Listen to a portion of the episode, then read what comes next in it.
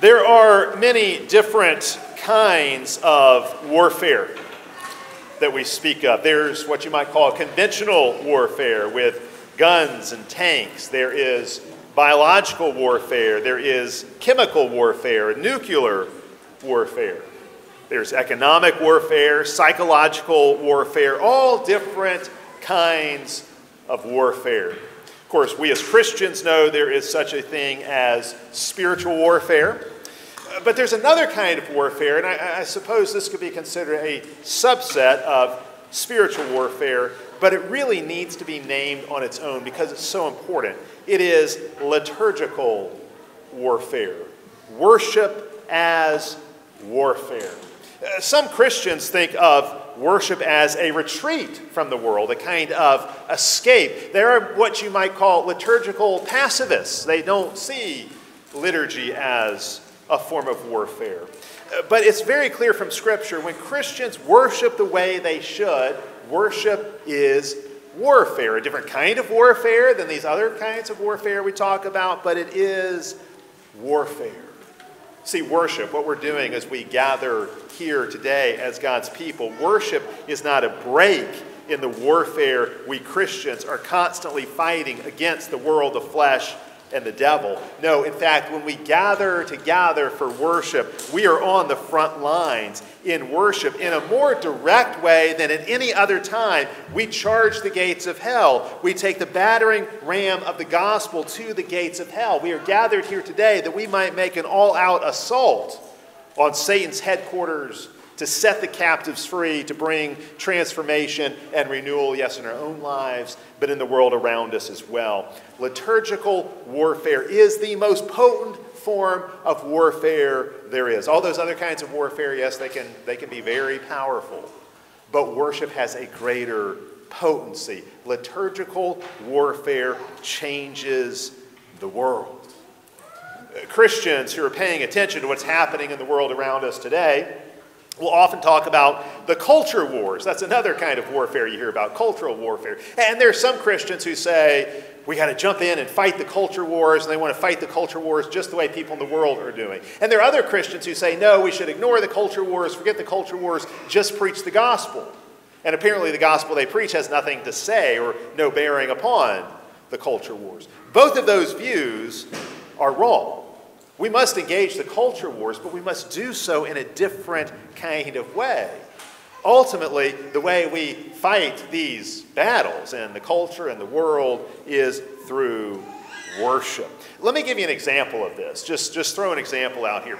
When people talk about the culture wars, what kind of things are they talking about? Well, one thing they'll talk about uh, is the breakdown of the family. And you'll hear people talk about the low marriage rates and low birth rates today, high fatherless rates, all the children born out of wedlock, uh, abortion, high divorce rates. All of those problems taken together, the breakdown of the family, they're a key part of the culture war. And you can hear about all that, and it might be easy to think, okay, what we should do then is we need to fix the family. Fix the family, you fix the culture. The family's broken, that seems to be the problem. Let's fix it. And it's true, the family is broken and it does need fixing, but the question is how? How are you going to do that? How are you going to fix the family and fatherlessness and low birth rates and high divorce rates?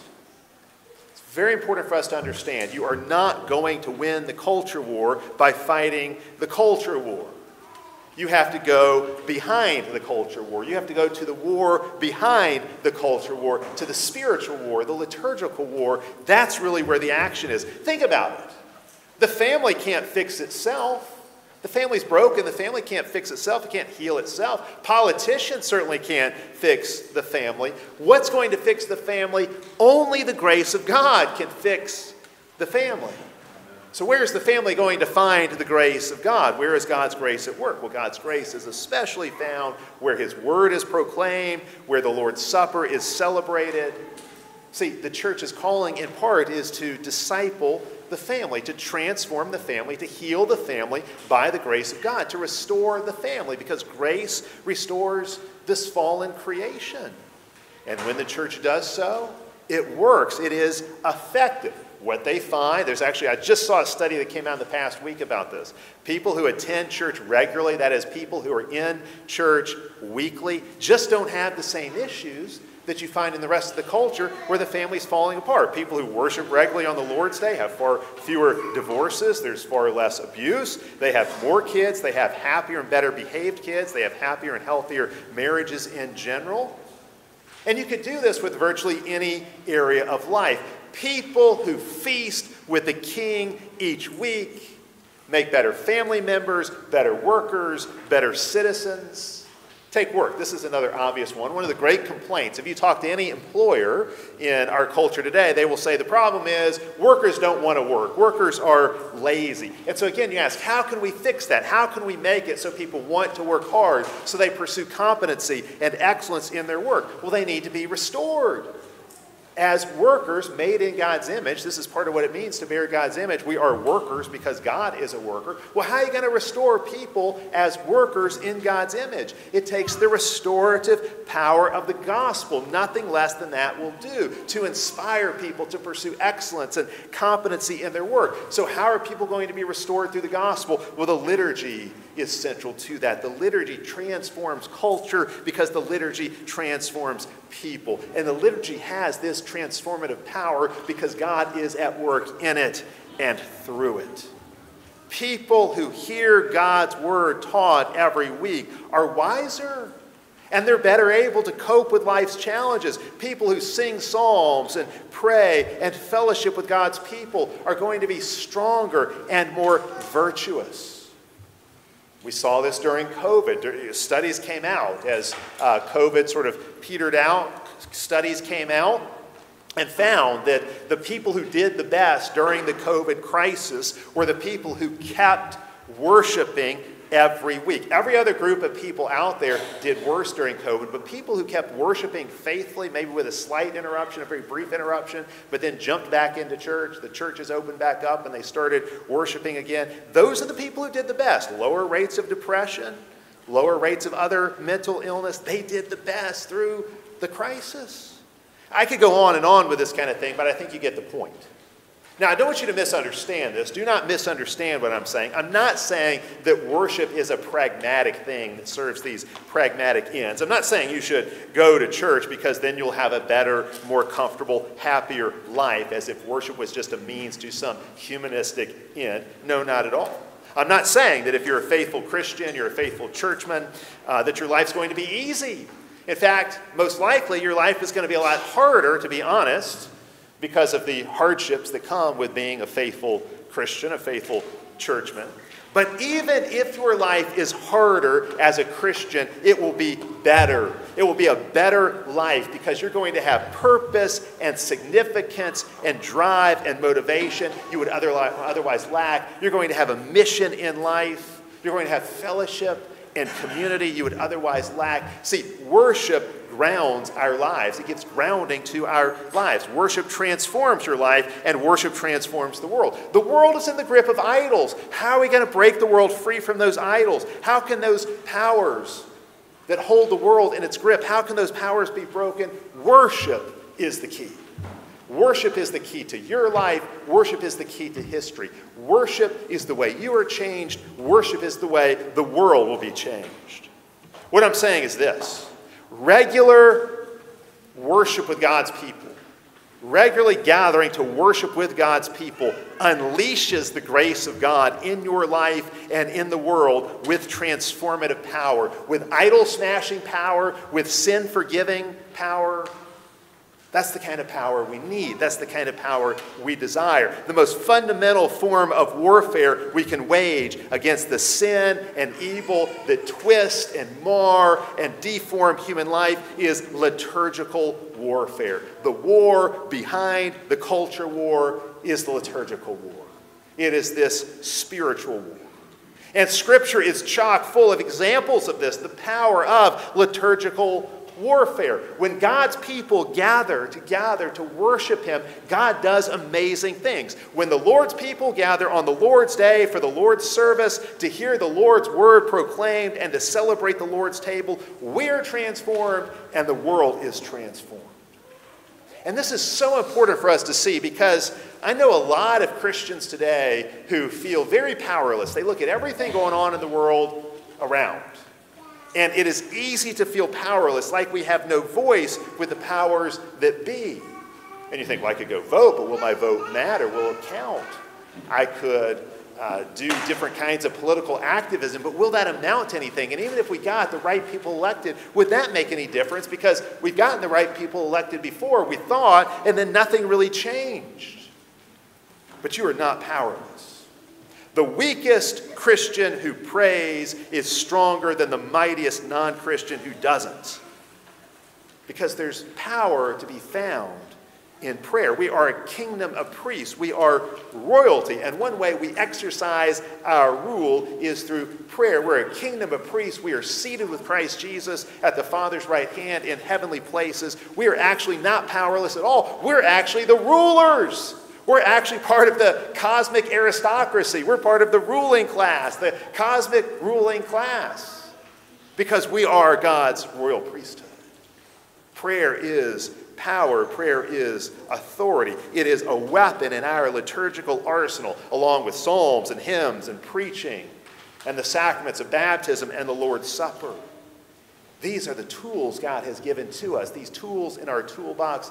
This is how we change the world. This is how we build a new world by the grace of God. Worship could change the world, and that is because we are priests who worship in the heavenly sanctuary on behalf of the world. In worship, we go to war with all that is wrong with the world. We seek to set things right. Worship manifests God's kingdom and extends God's kingdom. Worship is warfare. Joshua got this. Go back to the book of Joshua. Joshua certainly knew this. Think about how the city of Jericho fell, this mighty walled city of Jericho in the land of promise. And God has said to the people, go conquer it. So how does, how does Joshua do it? Well, what did they do? You know the story? The priests carried the Ark of the Covenant around the city, blowing their trumpets. This was not a military battle, this was a liturgical battle, and worship made the walls fall down. There are walls in our world that seem insurmountable. Idolatrous fortresses, and we think, can we take it? Is there any way we can ever conquer it?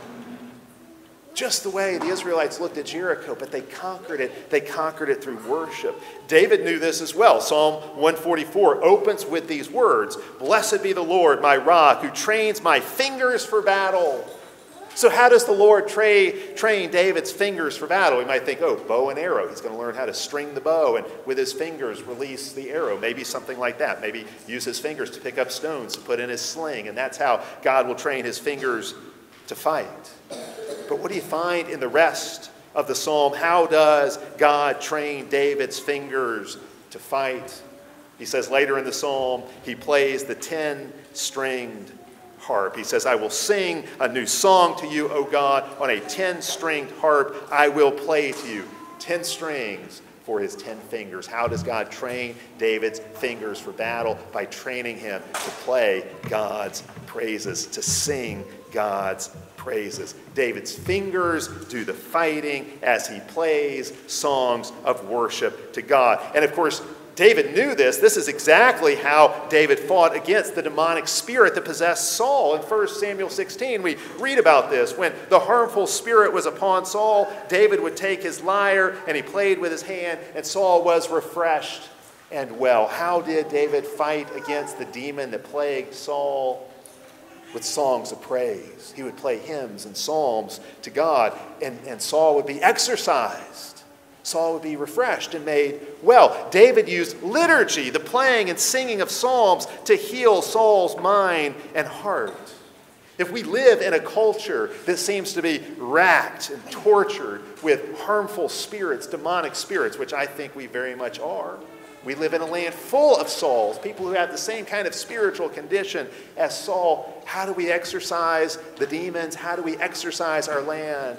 Psalms and hymns sung to God. These songs of praise will drive out the demons. If you look at Psalm 149, you find the same reality. The first half of the psalm is all about singing and playing instruments to the Lord. The second half is all about God bringing judgment on the nations through those praises, Through those praises, God casts down those who oppose his truth. Samuel understood this in the book of Samuel. Samuel led the people to victory over the Philistines. In 1 Samuel 7, in the Battle of Ebenezer, how did he do so? Not by gathering a larger army, but by offering sacrifices and prayers to the Lord. And through these sacrifices, through these praises, through these prayers, the Lord granted to Samuel the victory. The Bible is full of examples of this, examples of liturgical warfare. I'm just kind of giving you the highlight reel, picking out a few examples, but the, this is not anything like an exhaustive list. This happens again and again and again. What you see, the basic principle is this Israel wins battles through faithful worship and Israel's enemies defeat her when she falls into idolatry. In other words, worship holds the key. Liturgy is the key to history. God's people advance, going forth, conquering and to conquer when they are faithful in worship, and God's people are defeated and pushed back and overcome when they're unfaithful in worship. One of the best and most extensive examples we have of this in Scripture is in Second Chronicles chapter 20, the story of King Jehoshaphat. King Jehoshaphat knew liturgical warfare was the most potent form of warfare. And this is a truly great story. It demonstrates so many of these truths so clearly. Jehoshaphat was king of Judah. For most of his 25 year reign, he was a good and God fearing king. He was the son of Asa, who had been a godly king. Jehoshaphat's name means Yahweh judges. And this is a story of God bringing judgment, judging in favor of his people and judging, judging against those who have opposed them. Early in Jehoshaphat's reign, he sent teachers of the law all throughout Judah, and God blessed him and the people because of this, as God's word was proclaimed far and wide in the land of Judah. He did have a brief fall, a brief lapse when he aligned himself with the wicked king Ahab in the north in Israel, but he repented of that and he was restored to the Lord. He returned to the Lord in repentance, and God blessed him because of it.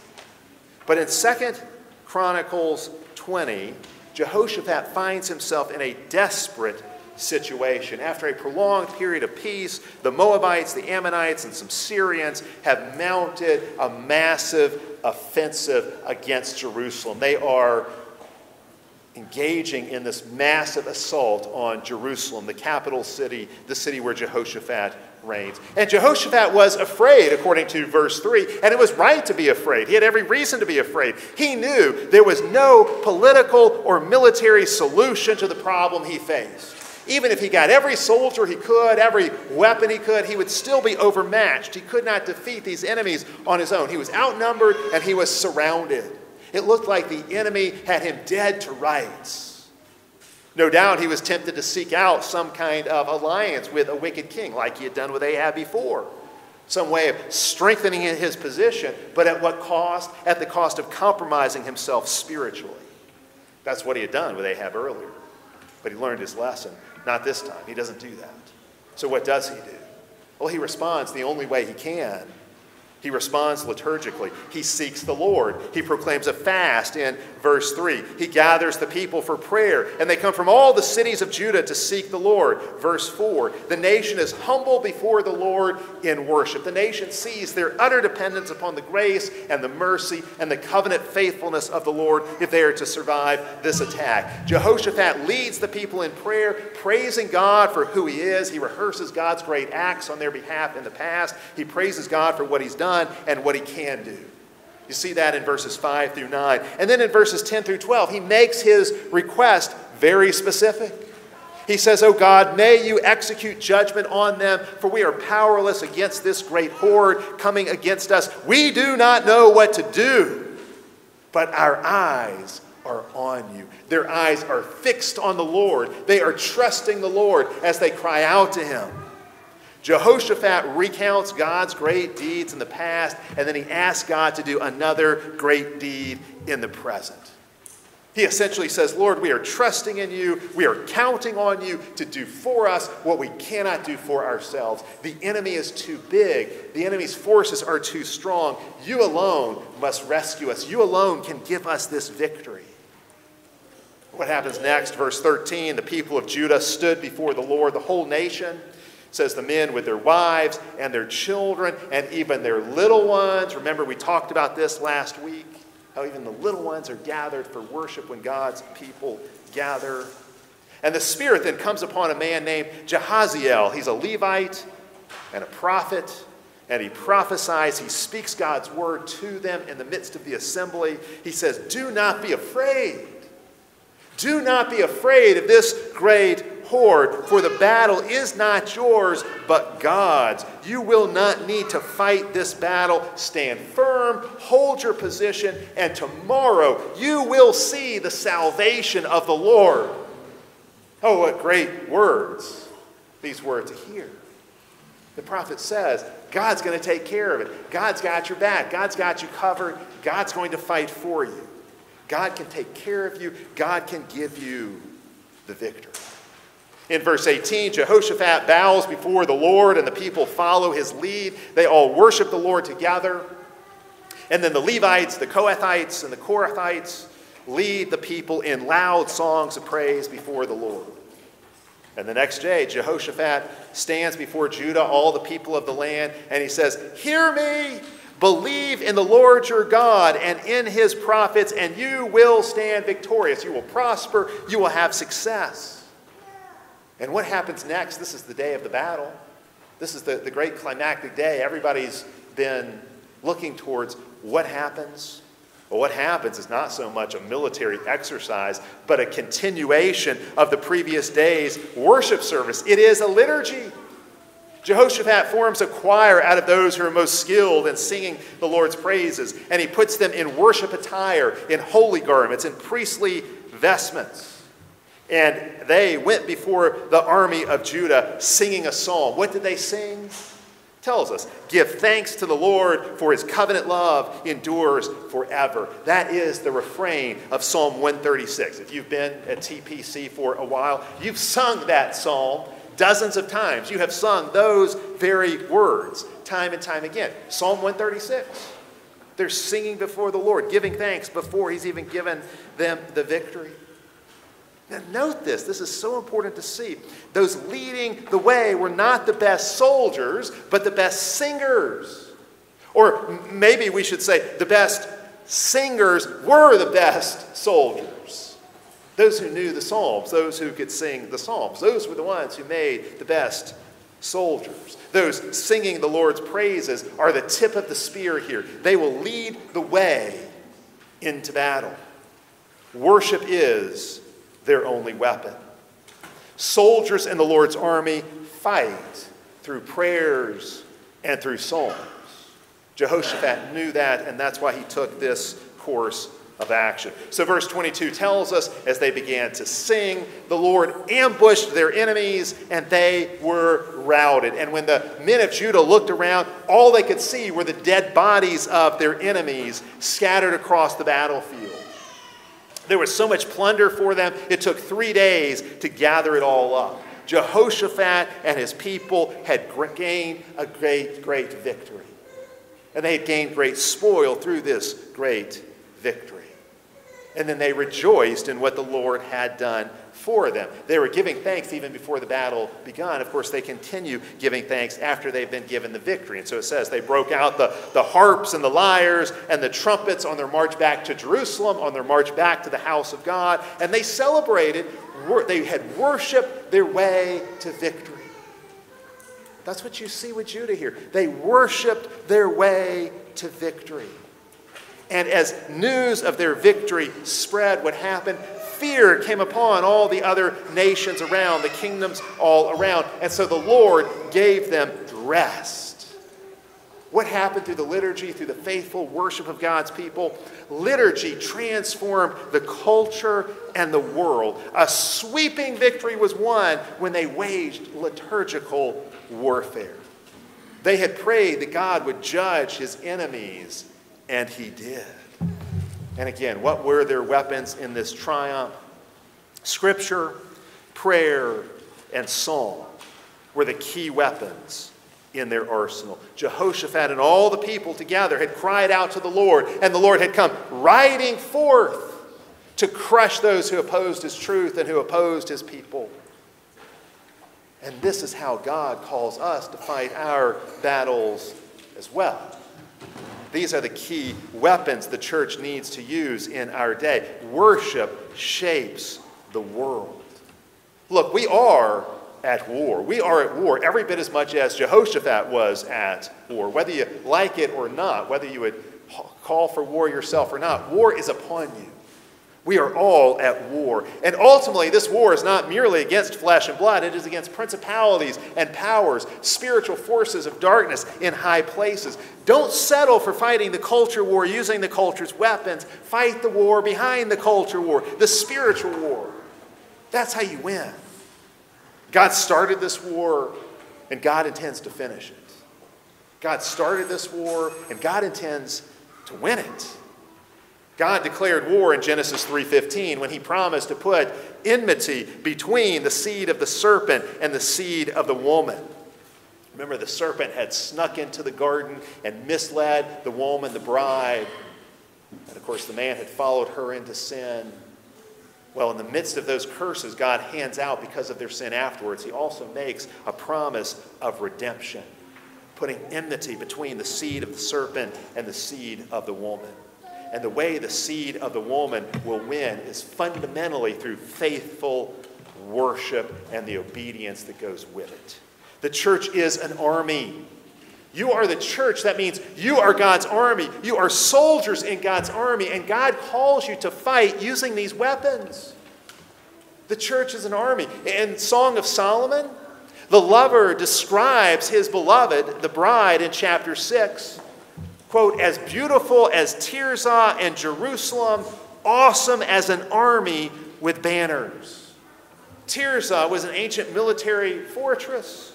He's saying the bride, we could say the church by extension, he's saying the bride, the church, is like a fortified city, like a military base, awesome as an army with banners. The church is called to war, and these are her weapons. These are the weapons of her warfare, and these weapons work. And this is not just an Old Testament thing, this is a New Testament thing as well. You got lots of New Testament examples of this. When Jesus left the upper room and went out into the night to face those who would betray and arrest and crucify him, how did he steel himself for battle with that darkness? How did he steel himself for battle with that kind of evil? Well, Mark, in his account, tells us after the Passover meal, after the Last Supper, Jesus and the disciples sang a psalm. Almost certainly they sang Psalm 118 because that was the customary psalm to sing at the end of the Passover meal. So they sang a psalm, and then he went to the Garden of Gethsemane to pray. Jesus equipped himself for the greatest of, for the greatest of all battles. The battle to end all battles, the ultimate battle, Jesus equipped himself for that battle with a psalm and with prayer. These are the weapons of light that slay the darkness. The biggest book in the Bible is a songbook for a reason. Each psalm is a weapon, each psalm is a piece of ammunition suited for the battlefields of life and culture. And one reason the church doesn't fight very effectively today is because we do not know how to wield these weapons very skillfully.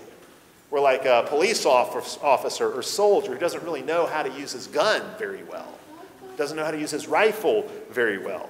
He's not very skilled with it. That's not the kind of soldier who's going to succeed on the battlefield. Well, church that's not skilled in singing God's praises, in using the Psalter, in using God's hymn book, is not going to be very effective in the battle. We need weapons training. We need basic training in these things so we can use the Psalms and prayer and Scripture effectively. Paul in 2 Corinthians chapter 10 says, The weapons of our warfare are not carnal but mighty in God for pulling down strongholds, casting down arguments, and anything that exalts itself against the knowledge of God, so we can bring every thought captive to the obedience of Christ. What is Paul saying? He's saying every thought, every idea, every imagination, every belief, every conviction is to be made obedient to Christ. In a war, it always makes sense to start with the closest target. So I would say, as you fight this battle to take every thought captive. Start with yourself. Make your own thoughts and ideas and imaginations and convictions captive to Christ first. Deal with sin in your own heart first, but then move out from there. And see, Paul's really telling us what the preaching of the word, the proclamation of the word should do. The preaching of the word should give us a blueprint for faithfulness in all of life and culture. Preaching is one of the chief ways strongholds of idolatry and unbelief in the world are torn down. We want everyone's thoughts in all of Birmingham to be brought into captivity and to be made obedient to Christ. We want the thoughts of all Americans to be made obedient to Christ. We want the thinking of the whole world, of all people everywhere, from presidents down to peasants, to be made obedient to Christ. That's what Paul is saying. And we want people's thoughts about everything to be made obedient to Christ. Certainly, we want their thoughts about salvation to be obedient to Christ, their thoughts about God and man and sin and heaven and hell and righteousness.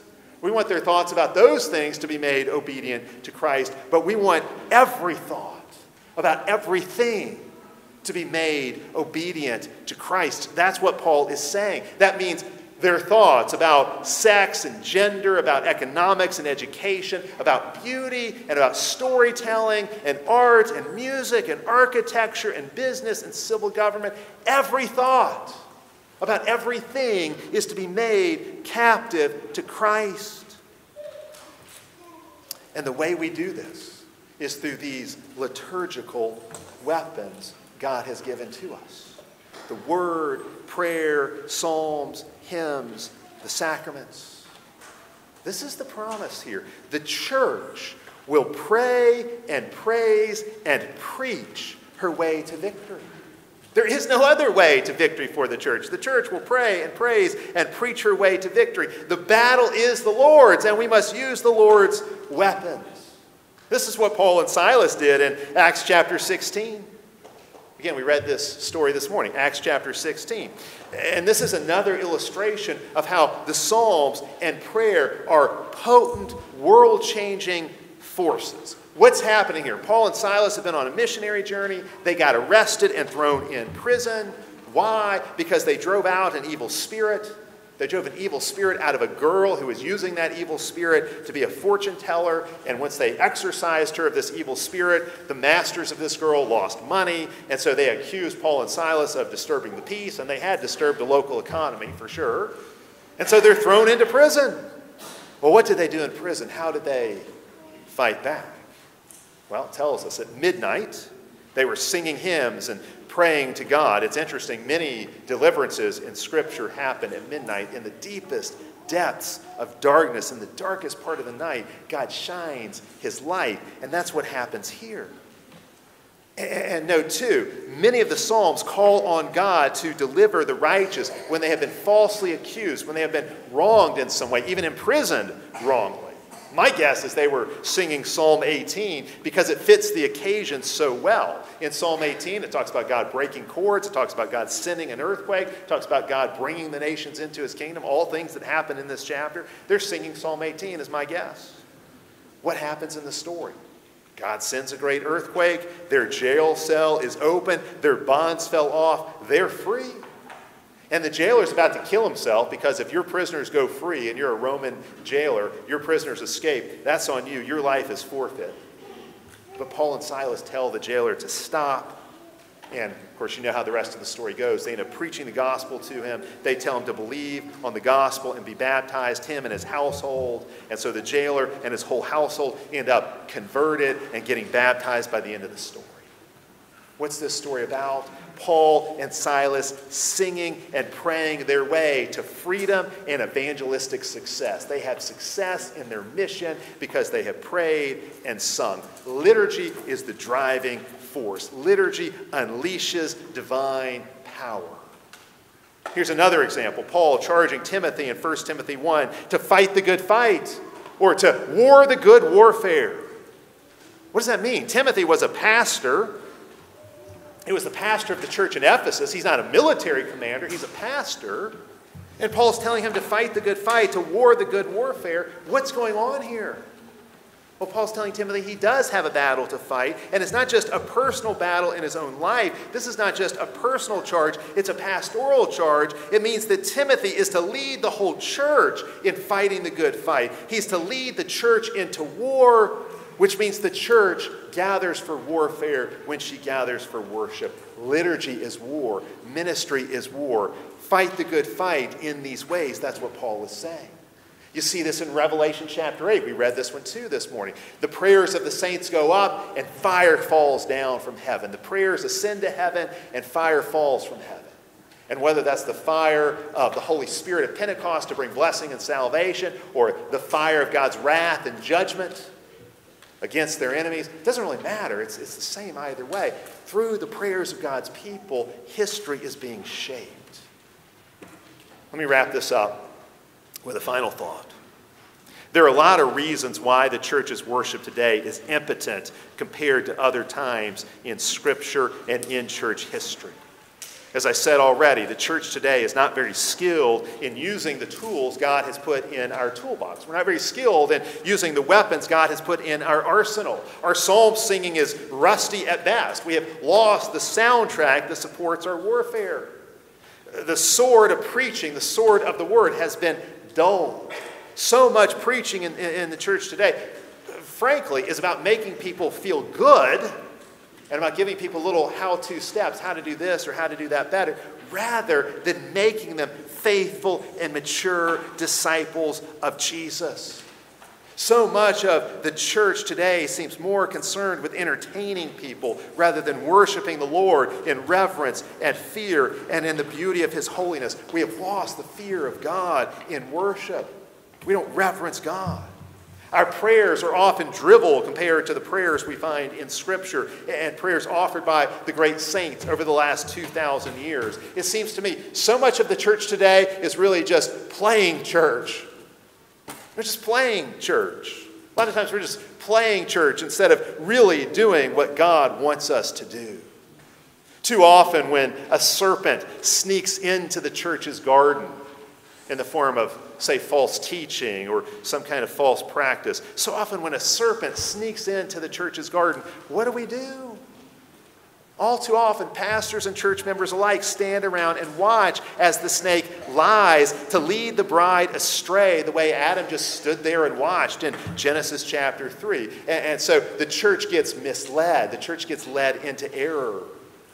Or maybe a serpent sneaks into the church's garden, and what do we do? We form a committee to study snakes for the next three years. That's what Presbyterians would typically do. Oh, there's a snake in the garden. Let's form a committee to, to study snakes. No, what we ought to do is crush the serpent's head and stomp it into the ground. And we do that through these means.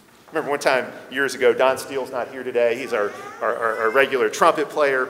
Uh, but I remember one time years ago, uh, I was talking to Don after worship, and Don said, You know, when I sing God's praises, I feel like I am poking Satan in the eye. When we sing together, I feel like I'm poking the enemy in the eye. And I said, Yes, that's right, you are. In fact, it's not just that. You're not just poking uh, Satan in the eye, you're actually crushing his skull under your feet.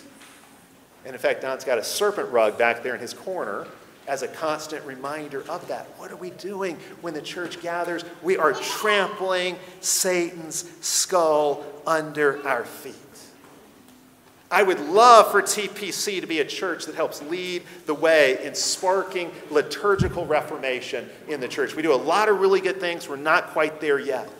But I would love to see us lead the way in recovering these weapons, this arsenal God has given to us. Nothing is needed more in this moment. The church today is soft because her worship is soft, her songs are soft, her preaching is soft. Everything about the church today is soft. We need to understand and recognize and recover public worship is public combat, it is warfare. Liturgy is the heart of spiritual warfare. Right here in this gathering, we are wrestling with principalities and powers right now. Worship is not just training for the battlefield, worship is the battlefield.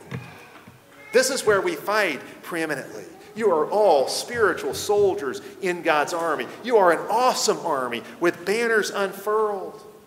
And there's glory to be had on this field of battle if we will trust the Lord and do what He says and fight faithfully with these weapons. That's the charge to the church to fight joyfully and faithfully with these weapons.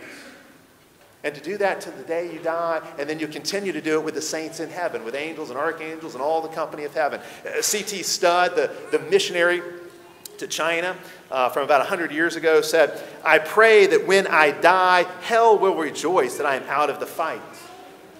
And I think that's a good, a good thought. That's a, that's, a, that's a glorious thought. I'm going to live in such a way that when I die, hell will, will rejoice that I'm out of the fight. The only thing I would say is, why do you think you're going to be out of the fight when you die? You're going to go to be with the Lord in heaven, and there you will continue to fight. The warfare does not end in death. You keep on fighting. The souls in heaven, arrayed around God's throne, are praying for God's justice to prevail, for God's kingdom to come. Worship in such a way that hell knows you're in the fight. And then, not even when you die, will the battle be over for you. You will get to keep on fighting with angels and archangels and all the company of heaven. We have weapons of which the world knows nothing. And that means the world can do nothing to stop the use of these weapons. There are no countermeasures for these weapons. Nothing the world can do to stop these weapons if only the church would wield them. The battle is not yours, the battle is the Lord's. He started it, He's going to finish it, He's going to win it. And so you can fight in the meantime with confidence and with joy. Do not be afraid. This is hard. It is hard to worship God this way, no doubt. But there's a tremendous payoff in doing so. When it's all been said and done, when the final history of the church is written, what story will it tell? It will tell the story of how the whole world was conquered, not by a sword of iron but by the sword of the Spirit. It's going to tell the story of how the whole world was conquered by the church in the name of Jesus through faithful worship. That's the story of history. That's the story of the world. That's the story of the church. That's the story we're all a part of. In the name of the Father, and of the Son, and of the Holy Spirit, amen.